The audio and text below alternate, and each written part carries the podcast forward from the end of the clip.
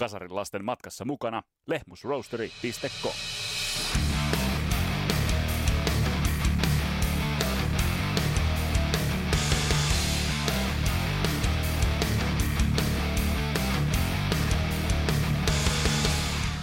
Heavy Metalin Hayabusa. Ukkonen idästä Loudness. Tässä Kasarilapset podcastin jaksossa otetaan toi japanilaisen käsittelyyn sen merkitys, erityisesti Akira Takasaki, ja pohditaan muun muassa sitä, olisiko Akira Takasaki ollut Osi Osbornelle täydellinen aisapari. Tämä on Kasarilapset podcast, mun nimi on Vesa Wienberg. Tervetuloa matkaan mukaan!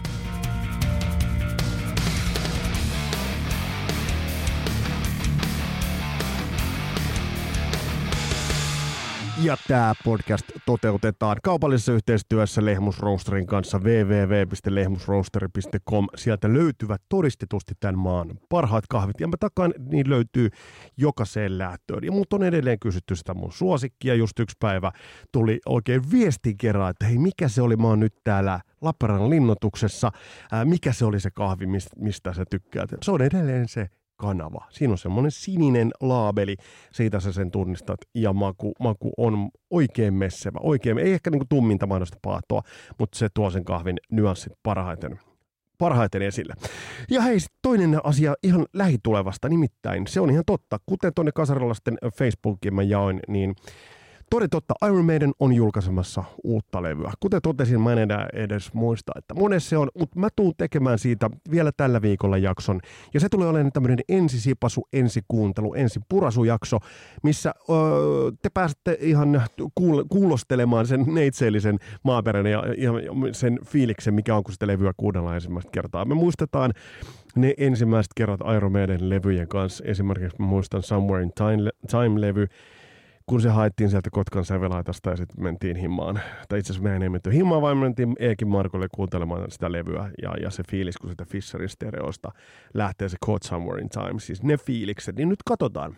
Mä oon pikkasen kesälomafiiliksissä, mutta kuten todettu, tämä podcast ei lepää eikä tämä lomaile. Mulla on nauhuri mukana, mulla on läppäri mukana vaimo tykkää, niin mä pystyn editoimaan näitä jaksoja. Ja mä haluan tehdä sen ensi, ensi tavallaan, mitkä on ensi fiilikset, kun se levy kuunnellaan. Niin tuota jaksoa tulossa. Ja sitten meillä on tulossa Christian Hovelinin kanssa toi Osi Osborne jakso. Mutta Osi Osborne vilahtaa myös tässä jaksossa. Ja tässä jaksossa itse asiassa vastataan lukusten, lukusten teidän tiedusteluihin ja teidän, teidän pyyntöihin. Nimittäin tässä jaksossa otetaan vihdoin ja viimein käsittelyyn. Vuodesta 81 mainittekoja musiikin saralla ensin Japanissa ja sitten kautta maailman tehnyt japanilaisnelikko nimeltään Loudness.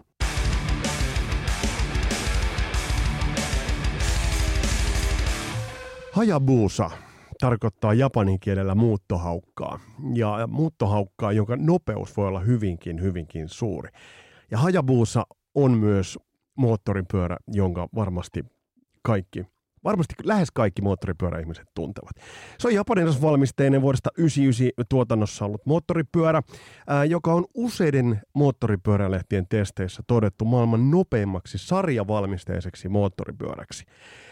Ja vuosimallista 2001 lähtien, näin kertoo Wikipedia, nopeus on elektronisesti rajoitettu, mutta tolla on paukuteltu huikeita nopeuksia. Uh, 298 kilometriä tunnissa vapaasti hengittävällä ja turboahtimella varustettu pyörä Hayabusa on kulkenut 417 kilometriä tunnissa, eli melkoista vauhtia. Se on kauneutta, se on, ähm, se on tarkkaa muotoilua, se on huikeaa, loppuunsa saakka viritettyä teknistä äh, osaamista, ajonautintoa, kaikkia sitä, mitä moottoripyörältä. Se on voimaa, se on kauneutta, se, on, se, se uhkuu sitä, sitä moottoripyöräilyn ydintä. Ja tästä samasta on itse asiassa kyse, kun puhutaan Loudnessista. Se on ö, erittäin muotovaliota tekemistä, se on huolellista, soundit viimeisen saakka hiottua, soitanta käsittämättömän tarkkaa. Se on, se on kuin hajabossa, se on kuin toi muuttohaukka, joka syöksyy sen noin 400 kilometriä tunnissa. Mutta äh, kun siihen viereen laitetaan sitten brittiläistä terästä, vaikka Triumph, Triumph, miten toi on niin vaikea sana, Uh, tai siihen laitetaan Harley Davidson, tai siihen laitetaan Indian.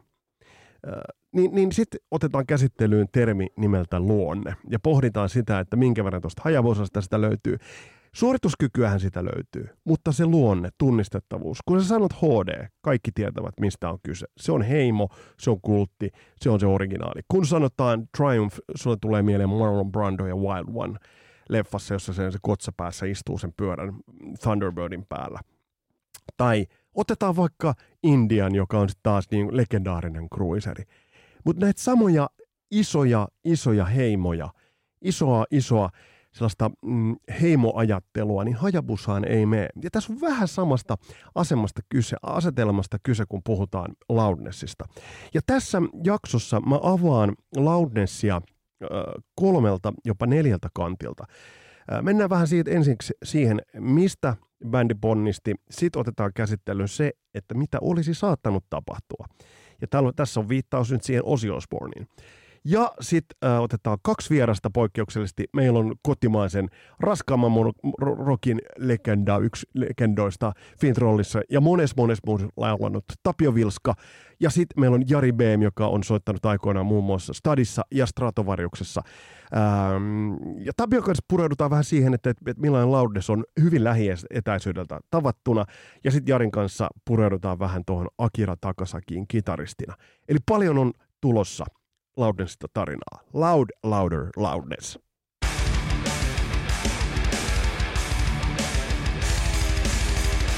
Akira Takasaki on nimi, joka tästä tullaan nyt mainitsemaan lukuisia kertoja. Hänen ja Munetaka Hikuchin rumpalin ympärille äh, äh, alkoi kietoutua bändi nimeltä Lazy. Tämä on siinä mielessä hauska, että, että me tiedetään se, että japanilaiset osaavat äh, duplikoida likipitään kaikkea. Omaperäisyys loistaa ehkä Japanissa. Mä en puhu nyt japanilaisesta perinteisestä kulttuurista, mutta siinä vaiheessa, kun japanilainen mielenlaatu tulee kosketuksiin länsimaisen populaarikulttuurin kanssa, niin se omaperäisyys siinä kohtaa katoaa. No niin, niin se katoaa meillä suomalaisillakin. Paitsi jos nyt ajatellaan sitä, että mitä sävyjä me ollaan jonkun Sentencerin tai Nightwishin kautta viety, niin kyllä me ollaan aika paljon viety sinne itse asiassa kuitenkin sellaista omaa tummaa perimää, tai ajatellaan vaikka insomniumia tai omnium me viedään sitä niin kuin omaa tummaa sävyä. Mutta mut japanilaisessa ähm, katsannossa niin se on pikkaden, pikkasen toisenlainen asetelma. Mutta kuitenkin äh, 70-luvun lopulla Akira Takasaki tuli jo tunnetuksi tällaisena jos en tiedä lapsinerona, niin melkein. Ja on, on kertonut, että hän otti haltuun kaiken, mitä Richie Blackmore soitti. Että hän otti niin kuin kaiken, kaiken sen näppeinsä, että mitä Richie Blackmore teki, ja kuten tullaan huomaamaan, niin hän tekee sen huomattavasti, vie paljon paljon pidemmälle. Sitten kun aletaan perustaa bändiä nimeltä Loudness, niin sitten siihen tulee ö, mukaan soul-taustainen laulaja, eli laulan, japanilainen laulaja laulanut soulia, eli Minoru Niahara – ja Masayoshi Yamashita tulee bassoon, niin tämä Loudness saa alkunsa. Aluksi bändi grindaa japaniksi, tekee, tekee Japanin markkinoille, mutta sitten pikkuhiljaa, öö, pikkuhiljaa tulee se, se vaihe, että te, tekivätkö kaksi vai kolme levyä peräti japaniksi. Mutta sitten tuli, tuli äh, kysely, että et mitä jos tulisitte itse asiassa Amerikan puolelle. Ja tosta itse asiassa löytyi mielenkiintoinen artikkeli, löytyi New Los Angeles Timesista, joka on julkaistu 4. päivä, 5. päivä 4. 1985, jossa mm, Minoru Niahara, bändin laulaja, kertoilee siitä, että millaisista asetelmista bändi, tai mitkä on bändin fiilikset siinä vaiheessa, kun, kun he itse asiassa saavat ensimmäisen kutsun tulla länsirannikolle, Yhdysvaltain länsirannikolle soittamaan keikkoja. Tämä on mielenkiintoinen artikkeli. Mä jaan tämän. tämän tämä on itse asiassa aika taitavasti kirjoitettu. Tässä Minoru Nijahara kertoo fiiliksistään, että ovat vielä toimittajan kanssa syömässä sushia. Ja kertoo siitä, että miten niin kuin ainutlaatuinen asema on se, että he pääsevät Japanista tulemaan.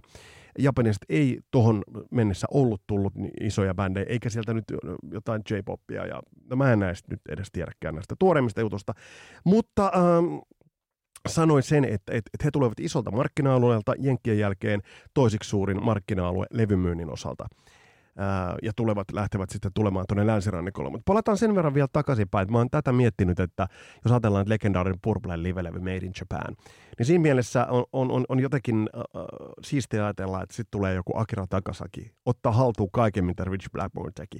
Itse asiassa Akira Takasaki on se todellinen Made in Japan. Mutta yhtä kaikki, bändi sai jalansijaa sitten niin jenkkeihin, Öö, Ja tästä sitten levydiiliä ja pääsivät Eurooppaan isolle labelille tekemään, tekemään levyä. Ja levyä, josta tulisi todella, todella merkittävä levy sen kannalta, että miten bändi sai tunnettavuutta. Nimittäin Thunder in the East-levyn tuottajaksi ovat Max Normanin brittituottaja, joka oli työskennellyt ja tulisi työskentelemään muun muassa Ozzy Osbournein kanssa ja, ja teki valtavasti duunia, että sai bändin soundaamaan länsimaisemmalta. Koska fakta on se, kuten tuossa Los Angeles Timesinkin artikkelissa Minor Niahara kertoo, että ää, siinä vaiheessa kun bändi vaihtoi laulukielen englantiin, niin kukaan bändin jäsenistä ei osannut englantia. Ja tämä luo pienen sellaisen asetelman, että jos ajatellaan, toi Thunder in the East-levy, mm, verrattuna niihin ää, aikaisempiin levyihin, niin se on niin iso hyppy eteenpäin. Ää, kävivätkö Briteissä sen äänittämässä muistaakseni, ja se oli niin iso – iso levy ää, ja niin hyvältä soundaava levy soitannollisesti, että et, et se, se on ollut, ollut melkoinen ää, eteenpäin hyppy. Ja ei ole ihme, että nimenomaan toi levy kiinnitti niin monen, niin monen huomion. Mutta sitten bändi sai myös äh, jalansijaa keikkarintamalta ja, ja se vauditti asioita. Ja mikä huikeinta, niin Thunder in the East, East-levy alkoi saamaan kaupallista menestystä.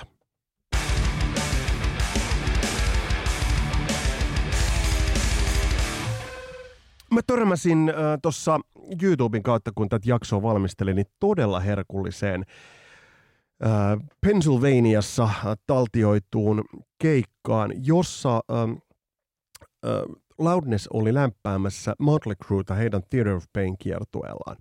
Ja toi, toi video on siinä mielessä herkullinen, että oikeastaan se on kurkistusreikä siihen, siihen ähm, siihen kiertueeseen jo sinällään, että se on se, kun Loudness aloittaa, niin heille on varattu todella pieni tila siitä, siitä äh, Tommy rumpuraiserin edestä, ottaen huomioon, että siihen rumpuraiserin eteen pitää vielä tulla äh, Munetaka Hikuchi rummut, ja sitten siihen pitää tulla backline, ja sitten siihen pitää tulla bändille pieni tila, ja sitten se on kuitenkin tohon aikaan aika isot monitorit.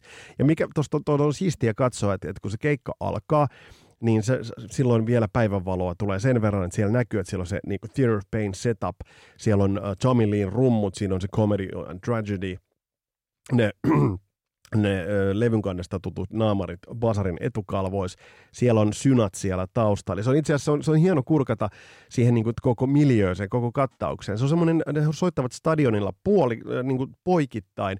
Ja, ja ton keikan kun Loudness tulee lavalle, niin jumalavita on tehokasta. Soitannollisesti, äh, siinä, siinä kannattaa, se kannattaa katsoa, niin soitannollisesti se pyyhki Mötley Cruen totaalisesti pois lavalta. Siis jos nyt katsoo, se on noin 30 minuutin veto, ja siihenkin muuten Akira Takasakin tuuppaa, onko, onko yli viiden minuutin kitarasolo siellä loppupuolella, ennen kuin sitten vetävät ensimmäisen Crazy Nights äh, hittinsä, jenkkihittinsä vetävät, niin, niin äh, se, on, se on todellista, todellista murhaa se setti.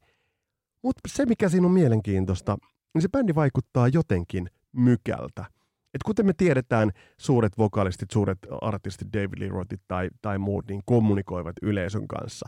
Loudness jää jotenkin ähm, pikkasen etäiseksi, ja se johtuu siitä, että bändin tämä kielitaito oli, oli ni, niin todella puutteellinen. Eihän se sinällään tuossa live-tilanteessa haittaa, mutta sen huomaa siinä keikalla, kun sä katsot, että se yleisö vähän niin kuin, e, e, e, se, se on pääsemäisillään siihen mukaan, mutta aivan eivät pääse teknisesti huikea, soittomintis, herkullinen kattaus, ää, siis todellinen hajabusa, mutta tosiaan vähän mykkäolo. Ja tämä jättää pikkasen ää, pohdituttamaan tämän, tämän, ää, tämän Loudnessin tulevat käänteet. Koska fakta on se, että tämä Thunder in the East-levy, niin tämä meni Jenkeissä Billboard-listan sijalle ää, 74. Se oli listalla 23 viikkoa.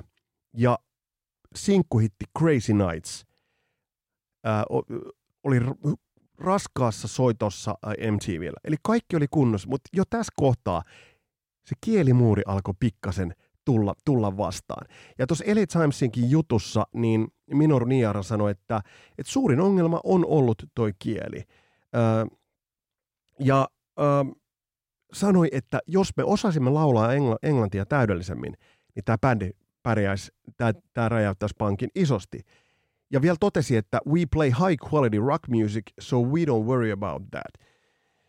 No nyt joku sanoi, no eihän Scorpionskaan osaa, uh, osaa englantia niin hyvin. Klausmainen englanti on mitä on. Mutta kuitenkin kun sä katot sitä, sitä Scorpionsia, niin kuitenkin se Klausmainen äh, vuorovaikuttaa sen yleisön kanssa hieman enemmän kuin mitä Loudness tekee. Mutta se ei poista sitä, etteikö tämä ollut loistavaa, loistavaa musiikkia. Thunder in the East oli, oli menestys. Ja menestystä lähdettiin uusimaan.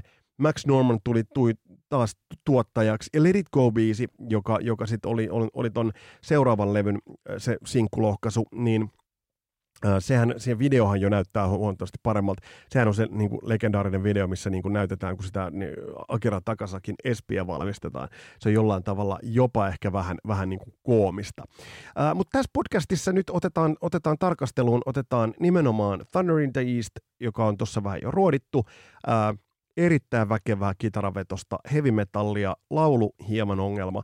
Sitten seuraavalla levy Lightning Strikes ja sitten tulee Hurricane Ice, erittäin hyviä, hyviä levyjä. Mutta se todellinen kysymys, mitä meitä jäi miettimään, se liittyy Akira Takasakiin. Ja ennen kuin mennään tänne jakson vieraisiin, se liittyy myös Ozzy Osbourneen.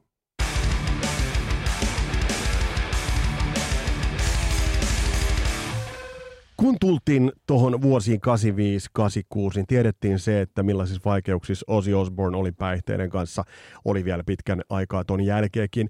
Äh, kitaristi totta kai Randy Rhodes, eikö sulla muuten makea se, se, kun se Randy Rhodesin alkuperäinen kitara löytyi, se minkä jaoin tuonne Facebookiin, mulla tuli tippalinssiin, eli se, että Randy Rhodesin Jackson löytyy ensimmäistä kertaa hänen kuolemansa jälkeen, se otetaan sieltä keissistä. Hän on viimeksi koskenut siihen. Ja sisko sanoi, että mä melkein haistan mun veljen tässä – niin, niin äh, oli aika liikuttava. Mutta yhtä kaikki Osilla oli nämä kitaristi mm, uravaiheet, jo, jo, joissa hän tukeutui kitaristeihin, teki hyviä valintoja. Jake E. Lee oli erinomainen. Mutta sen jälkeen, kun Jake, e. Jake E. Lee lähti, niin millainen ratkaisu olisi ollut se, kelatkaa. Tämä nimittäin jätti mut tosi ymmyrkäisen, ymmyrkäisenä miettimään. Jos Ozzy Osbourne olisi rekrytoinut kitaristiksi Akira Takasakin, kelatkaa ja nyt mä vähän perustelen sitä. Jos otetaan tuot Lightning Strikes-levyltä muutamia biisejä, niin kelatkaapa tätä soundia ää, ja kuvitelkaa Osi tähän laulamaan. Esimerkiksi kappale ää, Thousand Eyes. Siis herran pieksut sentää. Eikö ole ihan täyttä osia?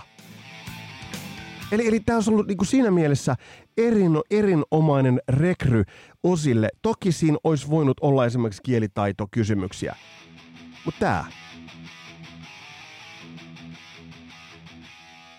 Eli täältä löytyy, täältä löytyy useita sellaisia niin kuin, vetoja, jotka olisivat toimineet osilla. All right now. Eli, eli siis niin kuin, tämä olisi ollut niin kuin, täydellinen, täydellinen matchappi tossa vaiheessa osille. Et jos nyt ajatella, ajatellaan tätä. Ja tämä Loudnessin soundi on älyttömän hyvä, tämä on älyttömän taitava ja ei mitään pois tuolta Minoru Niiharan laululta. Se vibra on vähän ärsyttävä.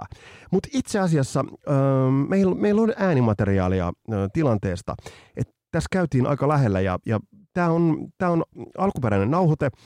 Öö, nimittäin se, oli, se käytti läheltä, että et, et Akira Takasaki olisi ollut. Tämä on Ozzy Osbournen öö, ja Sharon Osbournen keskustelusta taltioitu, taltioitu pätkä. Look Sharon, I found Yoko Ono. No, Ozzy, that's Akira from Loudness. Oh, fuck, man.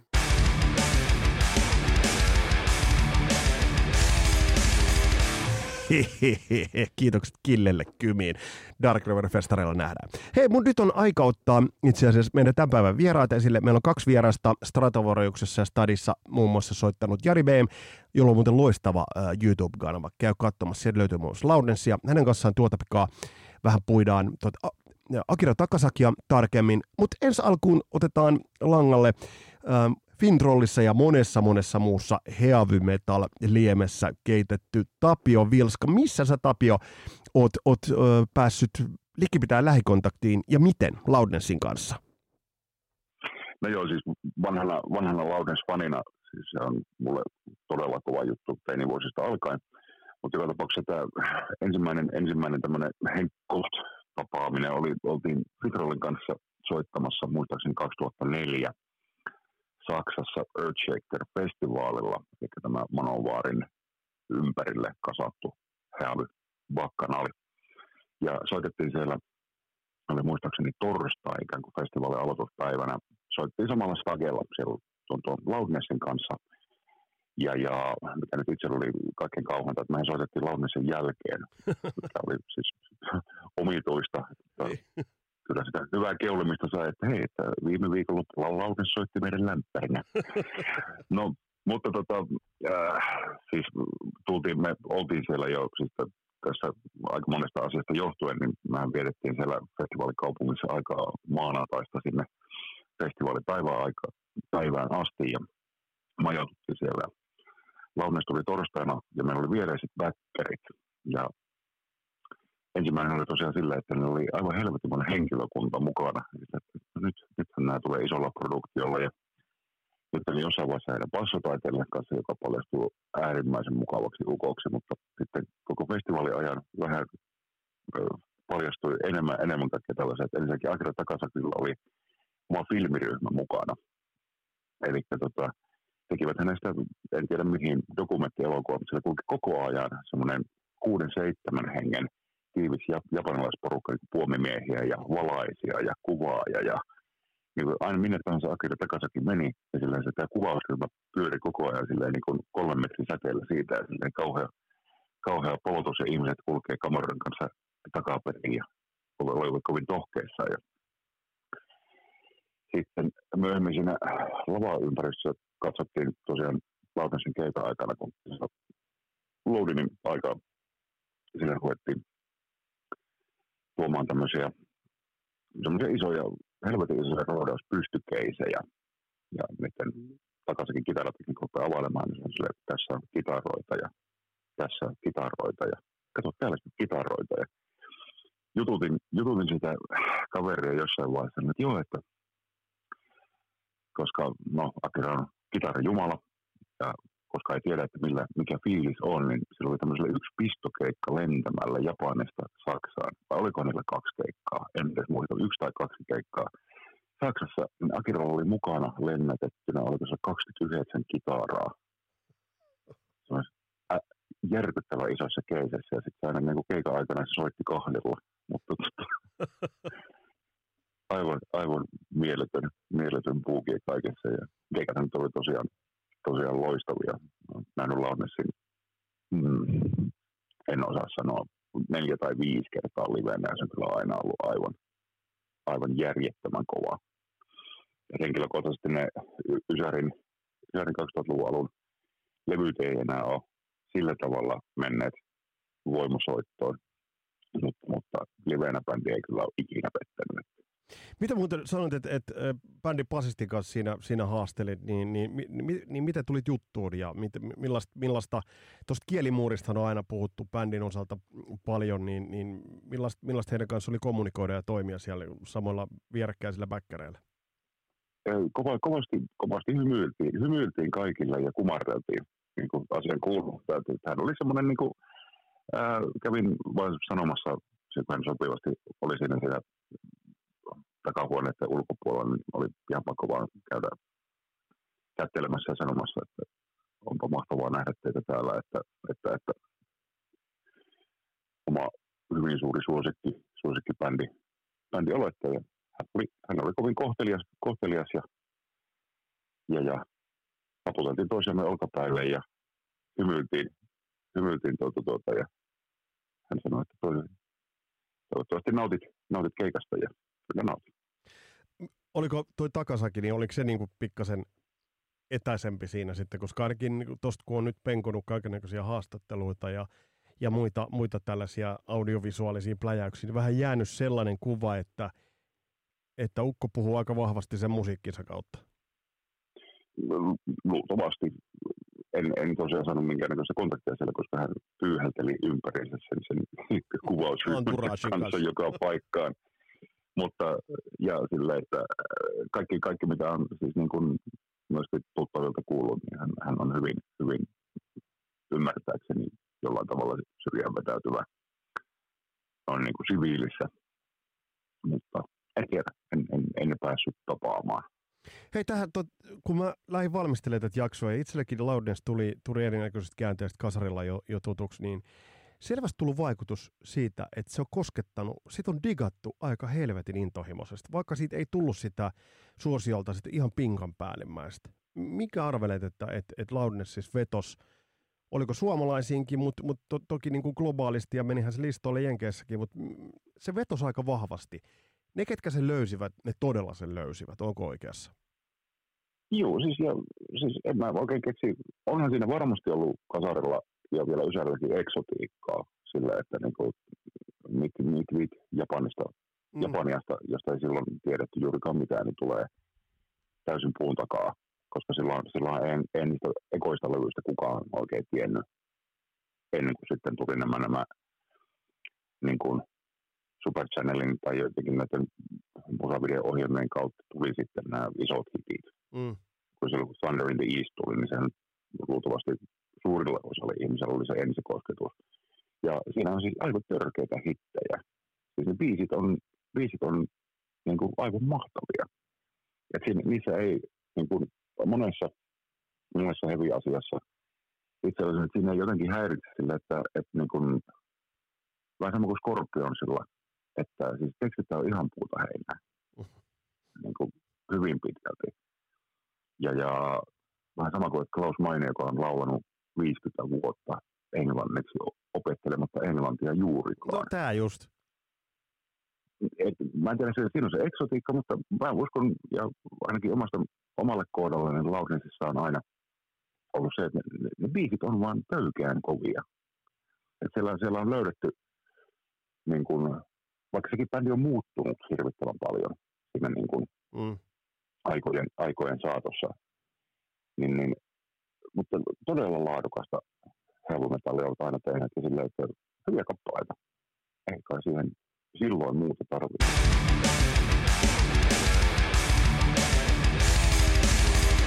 Kiitokset Tapiolle vierailusta ja toihan lähti siitä kommentista, minkä Tapio laittoi tuonne Kasarilapset Facebookiin tämän, tähän ketjuun, joten kommentoikaa ja niinhän te todella teette. Mutta hei, Akira Takasaki on myös noussut tässä sellaiseen isoon keskusteluun ja Akira Takasaki on sellainen kitaristi, joka itse asiassa kun hänen tuotantoaan ja soitantoaan kuuntelee, niin se on todella kovaa, kovaa raporttia.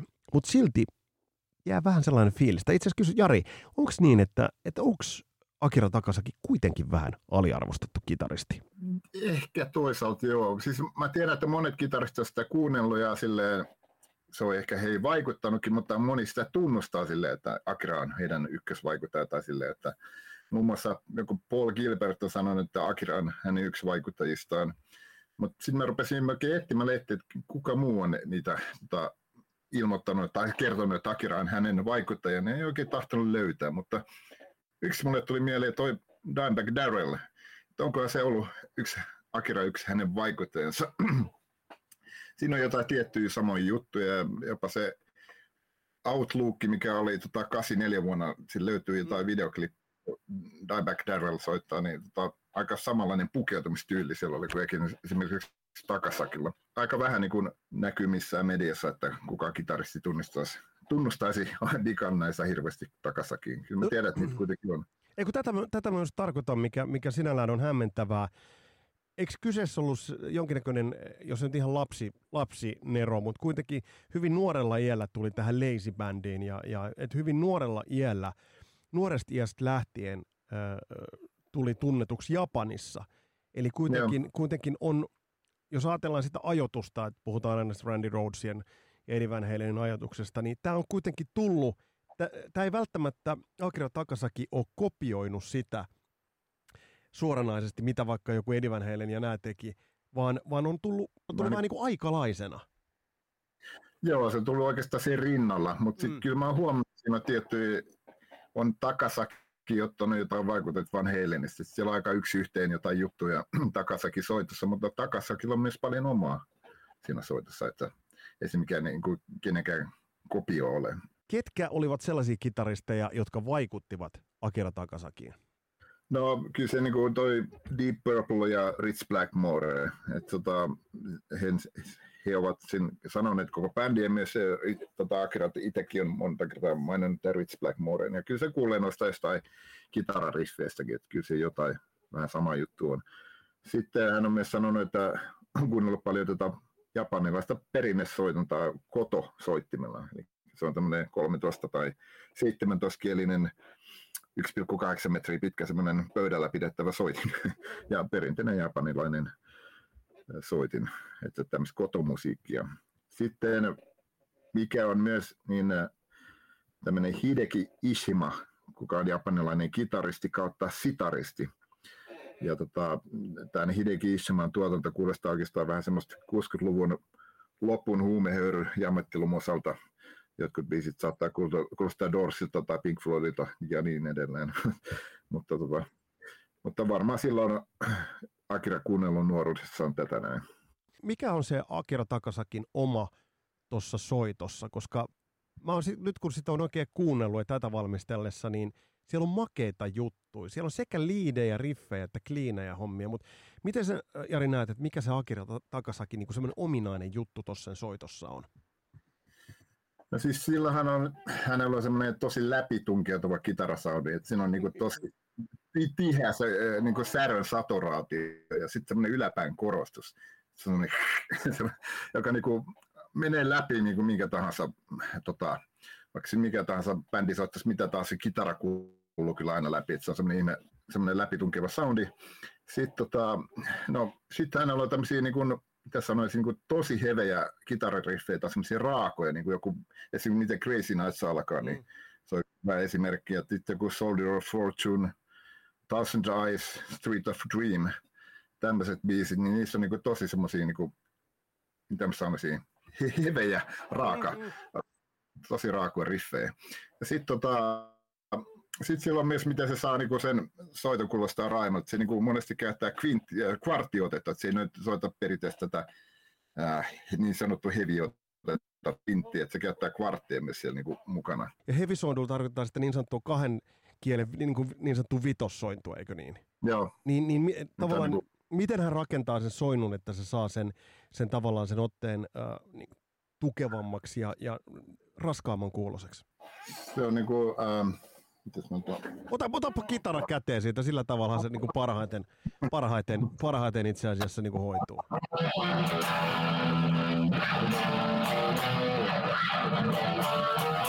Eikö sä soitat vaikka niin kuin, periaatteessa näin? Eikä D, D, C, niin se mm. Sä oot matamat kielet. Niin. Aa, joo, joo, joo, joo, joo, nyt saan kiinni. Joo, nyt, nyt, nyt sain itse asiassa kiinni, mitä tarkoitat. Äh, nyt kun sä sanoit tuosta läpitunkevasta soundista, niin toki me oltiin silloin junnuna, kun kuultiin Crazy Nights, niin me oltiin silleen, että, että tämä on Acceptista, tämähän on kuultu. Mutta eikö Wolf Hoffmanilla ole tavallaan vähän niin kuin sama se sellainen läpitunkevuus riffeissä, nimenomaan siis soundissa? Joo, itse asiassa Wolfmankin käyttää tota samaa kvarttihommaa. joo, joo, joo, joo, joo. Sitten sillä on myös tämmöisiä niin kuin, siis se soundimaailma on musta tosi tärkeä loudnessissa. On, kun mä puhuin, puhuin tästä Thunder in the East, ehkä se oli ensimmäinen, missä niin löytyi sen kitarasoundinsa. Mm. Sitä ennen vähän laimeita ne kitarasoundit. Ei se ollut semmoinen läpitunkiva, mm. vähän semmoinen yleinen kitarasoundi, että mikä on joka hemmolla. Mutta siinä Thunder in the Eastistä Soldier of a Fortune albumi asti, niin siinä on aika sama, samantyyppinen kitarasoundi. Mutta sitten tuli 90-luvulla tosi, tosiaan näitä matelampia, murempia soundeja ja sitä yläpäätä ei ehkä ollut niin paljon. Miksi mua 90-luvun ja 2000-luvun alun tuotanto ei kiinnosta, koska se Saudin maailma on huono oikeastaan niin levyillä. Se demo sound, se kuulostaa vähän niin kuin demo, mm. soundit. Siellä on tosi hieno juttu niin kuin näillä Lightning Strikes-levyllä Ashes in the Sky. Joo, Soldier, tämä biisi, Soldier of Fortune, siinä on esimerkiksi biisi alkaa kahden ää, käden tapping sololla. Eli siinä täppätään, niin kuin, tämä on Akiran oma soittotekniikka. Se täppää niin kuin vasemmalle ja oikealla kädellä. Että se ei ole tämmöinen perinteinen vanheille, että se on niin kuin Et oikealla on... kädellä täppäät ja vasen käsi niin kuin tekee pull-offin tai hammeronin, vaan se niin kuin painelee kummallakin kädellä niitä ääniä. Ja tota, esimerkiksi tämä Soldier Fortune biisi alku, niin siinä on niin kuin semmoinen päällekkäin puhdas soundi, kompressoitu puhdas soundi, ja sitten se toisessa myös on särä soundi se saa niin kuin yhdistelee näitä puhtaita särösoundeja niin keskenään. Ja sitten myös tämä, miten kun se soittaa kahden käden tappingin, niin se saa tämmöisen staccato-tyyppisen, eli se nuotti, nuotti soi, soi hyvin vähän aikaa. Se saa sen niin oman tyyppisen soundin sillä. Tuosta soundista vielä, niin, niin osaatko sanoa siitä, että mitä, mitä vahvistimia tai, tai äh, toki, toki tässä tullaan siihen, että aina, aina sanotaan, että soundi lähtee sormista, joo, mutta sitten toi, se, toi sen soundi, niin, niin mit, mit, millaista kalustoa hän käytti, koska se, se, toi hyvä pointti sulta, että se, se on tosi läpitunkeva ja tosi terävä ja tosi semmoinen hyvin niin kuin metallinen soundi, klassisen metallinen soundi, niin, niin osaatko sanoa siitä, että, että, että millä toi loihdittiin? No käsittääkseni niin Marsalleilla on soittanut, mutta sitten on tietenkin näitä etuasteita. Ähm, tässä on vähän erilaisia, riippuu vähän aikakaudesta, että mitä hän on käyttänyt. Ja jossain vaiheessa on käyttänyt niin Marshall JMP 1 etuastetta, ja tota, kai nykyään käyttää Friedman BE 100 niin kuin, ää, päättärinä. Joo. Ja tota, etuasteena. mutta tota, mutta en mä tiedä, siis se tuntuu olevan näillä monellakin hemmoilla, niin se on aika sama mikä, mikä vahvistin tai etuaste heillä on, niin kyllä, kyllä he osaa ruuvata niistä niin aika sam, samantyyppiset soundit. Et tota, mutta niin kuin tuntuu, niin kuin Friedman on käsittääkseni aika paljon Marshall-tyyppinen äh, soundi, että ne on aika samantyyppisiä, mutta niin kuin Marshall-maailmassa tuntuu, että mennään. Että joo, joo. Toinenkin yksi hyvä esimerkki mulla on Danger of Love, mikä on mm. Soldier mm. of levyllä. Siinä on niin kertosäken kohdalla tuo kitara on niin kuin tuplattu puhtaalla ää, sen särön, särön kanssa, särökitaran kanssa. Se on varmaan ajettu niin, että se on soittanut puhtaan, puhtaan kitaran ja sitten se on vaan niin kuin mikitetty sitten ja särötetty niin kuin, kitarastyrkkarin kautta. Että siitä niin saadaan semmoinen erikoinen, vähän niin kuin perkussiivinen kitarasoundi. Et tota, tämmöisiä niin kuin käyttää efekteinä tätä puhdasta, Joo. puhdasta kitaraa rinnalla. Aika innovatiivista, innovatiivisia kuitenkin juttuja, että siinä mielessä, että et, et, tästä jää jotenkin vaikutelma, että se kuitenkin niin kuin kehitti ja innovoi tämän tyylisiä juttuja aika, aika niin kuin mielikuvituksellisesti. Joo, kyllä. Mitä, mitä osaat sanoa tuosta kitarakalustosta? Mä muistan, että se käytiin itse asiassa tiettyjä sakarakitaroita, punasta, missä oli semmoinen sellaista, sellaista niin kuin me, metallipleksi siinä, niin millaista kitarakalustoa, jos nyt puhutaan ihan noista klassisista, Joo. klassisista vuosista, niin, niin millaisia kitaroita käytti? No, niin kuin pääasiassa ESP Random Star, se oli se malli. Ja tota, tämä Takasaki oli ensimmäisiä niin kuin tunnettuja kitaristeja, kuka soitti ylipäätänsä Espillä, että se toi aika hyvin Espiä tuota maailmankartalle. Mutta sitten se myöhemmin on soittanut tällä Killer merkkisellä kitaralla, KG Prime-tyyppisenä killer-kitaralla. Ja tämä killer-kitarahan tuota, Akiran ja hänen ystävänsä George Achumanin yhdessä perustama tuotemerkki. Ja tota, nämä kitarat valmistaa kuitenkin ESP. E jos, jos tuota Akira takaisinkin sitä soittoasentoa katsoo, niin se vaikuttaa jollain tavalla, mitä mä nyt sanoisin, ergonomiselta. Että silloin se kitara aika hyvin tuossa niinku sylissä – ja silloin on aika, niin, aika sellainen hyvä niin kuin grippi siihen kitaraan. Joo, kyllä mä, mä käsitin, että mä katsoin, jos mua rupesi kiinnostaa kuin pitkään takasakin. Luki metri 68, mutta mulla on jotenkin semmoinen fiilis, kun se, mä näin sen livenä, että se on joku metri 50 tai jotain. Että, tota, se oli semmoista niin kuin korkokengät, ne oli vaan ainakin 10 senttiä paksut ne pohjat siinä kengässä. Ja silti se näytti aika pieneltä. Mutta ei siinä mitään, mutta mä ajattelin vaan sen takia, että siellä on ehkä semmoinen ergonominen, että se ylettyy soittaessa, jos on kovin matalalla, niin tota, se kitara ei ylettä soittajaa. Kyllä, ja on siinä tietty, tietty limitaatio siinä, että sä viedät kitara alas niin, että se sinne kaikki, kaikki juttu vaan pysty soittaa. Että. Tuosta ollaan käsitelty nyt, nyt tämä komppauspuoli, tämä innovaatio, innovaatio, mitä hänellä oli. Ää, mitä, jos tuo tappingin sä mainitsit, se oli ihan mielenkiintoinen. Onko tuollaista tapaa, tuollaista niin perkussiivista tappingia, onko sitä Tiedätkö, että muut kitaristit käyttäneet? Tota, en nyt heti tule mieleen, mutta mä sanon, että en mä ennen Akiraa kuullut kenenkään soittava silleen. Että mun mielestä se niin kuin, hänen kyllä ihan, voisi, voisi väittää hänen kehittämä tekniikka. Miten, miten muuten toi, jos nyt liidijuttuja ajatellaan, niin se mikä sieltä pistää silmään, niin se on, se on tosi monipuolista. Siellä on paljon koukkuja niissä liideissä, mitä hän rakentaa. Joo. Ja, ja ne soolot on niin kuin, äh, nyt, nyt jos sellainen kasarilaisten kuuntelija, joka ei ole kuunnellut, kuunnellut Akira Takasakia ja Loudnessia, niin, niin kannattaa aika niin kuin avoimin korvin lähteä kuuntelemaan. Mutta siellä on paljon pieniä juttuja. Et sä kiinnität huomiota koko ajan sellaisiin juttuihin, mitä sieltä esimerkiksi liideissä tulee vastaan. No Kyllä se on, tota, kuuntelee useamman kerran, niin aina se tuppaa löytää jotain uutta, mikä on niin sanotaan hyvän albumin ja biisin tuntomerkki, että se on niin kuin huolella tehty.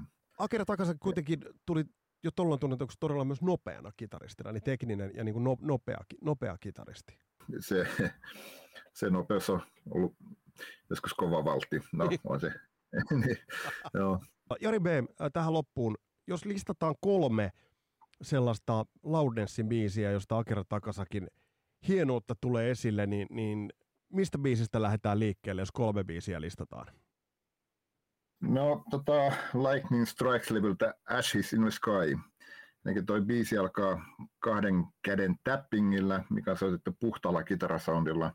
Sitten tätä seuraa tota, kitara, kitarariffi edelleen puhtaalla soundilla, jonka päälle bändi tulee iskujen kanssa, kanssa täydellä voimalla yllättäen. Ja tämä kannattaa kuunnella volumet kaakossa. Ja tota, mulla, on, monta kertaa kun tullut kylmät väreet tästä biisistä, varsinkin tästä biisin alusta. Mikä laitetaan, mikä laitetaan toiseksi biisiksi, mikä kannattaa? Uh, Crazy Night, eli tota, Thunder in Waste-levyltä. Eli se on tosi niinku, tota, puolensa vetävä se riffi, alkuriffi, ja sitten se kertoo sen sää MZE, mitä ne laulu, laulaa. Ja, ja tota, näiden tota, tuottaja, kuka oli Thunder in Waste-levyn tuottaja, tota, kuka se oli, se oli toi Max Norman. Max Max Joo, Norman. niin tota, ky- kysyin heiltä, että mi- mitä tämä tarkoittaa, niin Laudensin kaverit sanoivat, että ei se tarkoita oikein mitään, se vaan kuulostaa hyvälle. Niin, eli siis tosiaan, kun, kun siis mä tämän podcastin valmisteluun saakka, mä luulin, että siinä lauletaan vaan hei, hei, hei, mutta siihen lauletaan MZA. Ei, ei, joo, kyllä. Ei, ei helvetti. No mikä, mikä, mikä laitetaan kolma, kolmanneksi biisiksi? Tota, Lightning Strikes äh, albumilta Who Knows. Se on vähän semmoinen ehkä vähän prokempi biisi, siinä on makea se biisin alku, miten se alkaa. Näin totesi Jari B.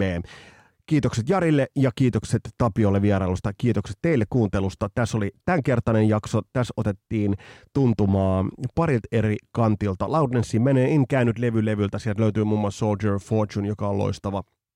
Sen Mike Veskiera, joka sitten me laulaa muun muassa Yngvien, Yngvien kanssa, on tossa, tossa äänessä. Mä kasaan teille listan ää, noista Loudnessin hetkistä. Ja miettikää sitä, mitä te olette mieltä? Olisiko ollut Osille loistava kitaristivalinta itse asiassa? Tulevassa jaksossa äh, otetaan kiinni siihen meidän levyyn, mitä se sitten tulee olemaankaan, mutta mä lupaan teille aidot reaktiot. Äh, mä toivon, että mä tykkäisin siitä levystä, mutta oon mä helvetin skeptinen. Mutta katsotaan. Only thing you know for sure is hey you never know, kuten David Lee sanoo. Tässä oli tämänkertainen Kasarilapset. Mun nimi on Vesa Wienberg. Palataan astialle. Moro!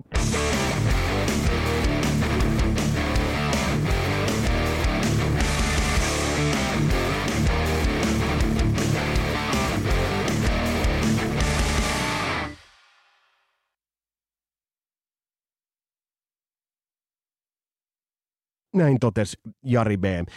Kiitokset Jarille ja kiitokset Tapiolle vierailusta. Kiitokset teille kuuntelusta. Tässä oli tämänkertainen jakso. Tässä otettiin tuntumaa parit eri kantilta. Loudnessi menee in käynyt levy levyltä. Sieltä löytyy muun muassa Soldier Fortune, joka on loistava.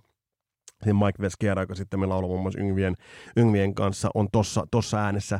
Mä kasaan teille listan ää, noista Loudnessin hetkistä. Ja miettikää sitä, mitä te olette mieltä? Olisiko ollut Osille loistava kitaristivalinta itse asiassa? Tulevassa jaksossa äh, otetaan kiinni siihen meidän levyyn, mitä se sitten tulee olemaankaan, mutta mä lupaan teille aidot reaktiot. Äh, mä toivon, että mä tykkäisin siitä levystä, mutta oon mä helvetin skeptinen. Mutta katsotaan. Only thing you know for sure is hey you never know, kuten David Lee Roth sanoo. Tässä oli tämänkertainen Kasarilapset. Mun nimi on Vesa Wienberg. Palataan astialle. Moro!